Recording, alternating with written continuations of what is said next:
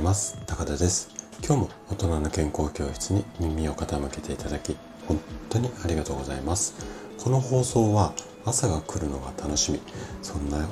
人を増やしたい。こんなね思いを持った整体院の院長が毎朝7時にお届けをしております。さて今日ね月曜日なんですが今週ね週末ちょっと予定を変更したので今日ねえー、本の紹介っていうのをしていきたいなというふうに思っています。で、今日ご紹介したいのが、女性のためのピルの本という本になります。で、著者が佐藤力先生といって、西国分寺レディースクリニックというところで院長をなさってる先生が書かれた本になります。でね、今回こちらの本を紹介しようと思ったきっかけっていうのが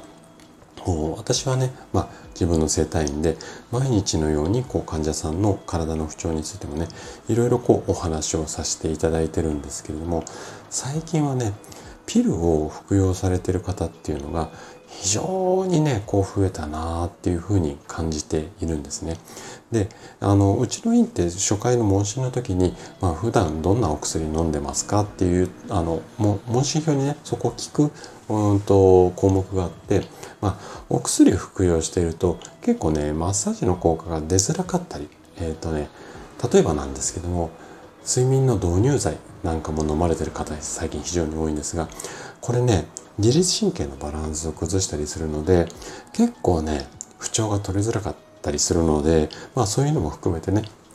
いろいろこう通常こうお薬飲んでますかっていうようなのを根掘り葉掘り聞くんですけどもその中でやはりね女性でピル服用されてる方って最近ねあのここ数年ぐらいですかねすごく増えたなっていうふうに感じているんですよ。で、えっと、この辺りね通常ね他のまあ整体院さんとかだと周りの方の目っていうか耳っていうか気になって話してもらえないあの患者さんっていうのも多いんですけれどもあの私の院ってまあ個室のカウンセリングルームっていうのがあるんですよ。なのでもう扉閉めると本当にもう密室の中でいろいろこうお話っていうかプライバシーに配慮した形で問診できるんですがこういった環境を整えていたとしても来院してそうですね症状改善して、うんと、その後メンテナンスで通い続けていただいて、うんと初回にいらっしゃってから1年ぐらい経ってから先生実はね私ピル飲んでるんですみたいな話をお聞きするケースっていうのも意外と多くてですねあの例えばこのピルの服用方法だったりだとかあとは活用の仕方。で副作用なんかもやっぱお薬だったらあるのでこの辺りの情報にあまりまあ詳しくないというかあのネットとかで結構皆さん調べている方が多いんですけれどもこのネットの情報っていうのもねかなりね偏ったものっていうのもやっぱり、まあ、数多くあるんですよ。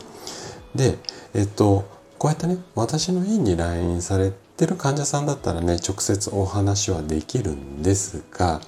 ま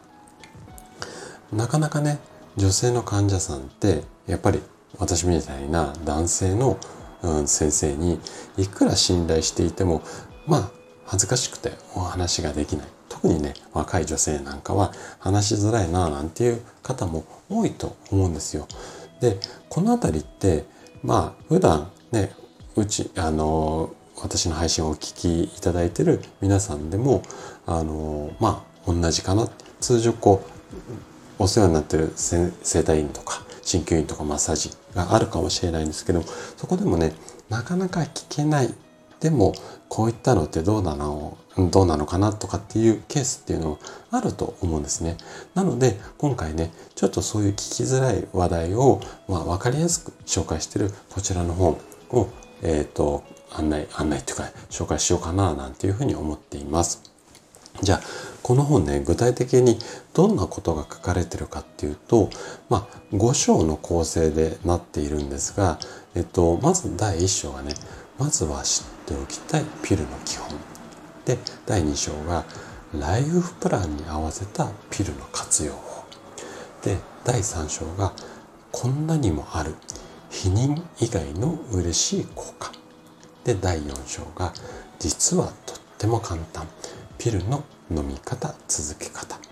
で最後5番目がピルを飲んでこんなに変わった私たちの生活、まあ、こんな内容になるんですよね。でこちらの本っていうのは、まあ、基本的な、まあ、趣旨っていうか先生の言いたいことっていうのはピルを正しく使えば心地よい生活が送れますよ、まあ、こんなことになるんですけれども私自身がね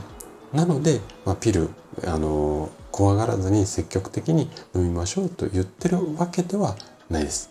で基本は体の中の治る力を最大限発揮するのがいいっていう考え方が前提にあってそれでもピルを使う場面では特徴をしながらあまあ正しい特徴を知りながら上手に活用してほしいなっていうふうに考えて、えー、紹介をさせていただきます。で今回の本はちょっとねもしかしたらマイナーな感じで先生自身もね何冊も本出されてる先生じゃないので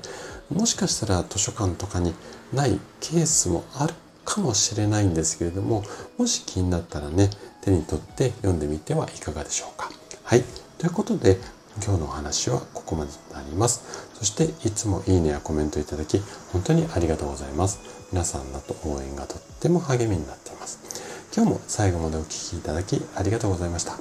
それでは素敵な一日をお過ごしください。トライアングル生態の院長高田がお届けしました。では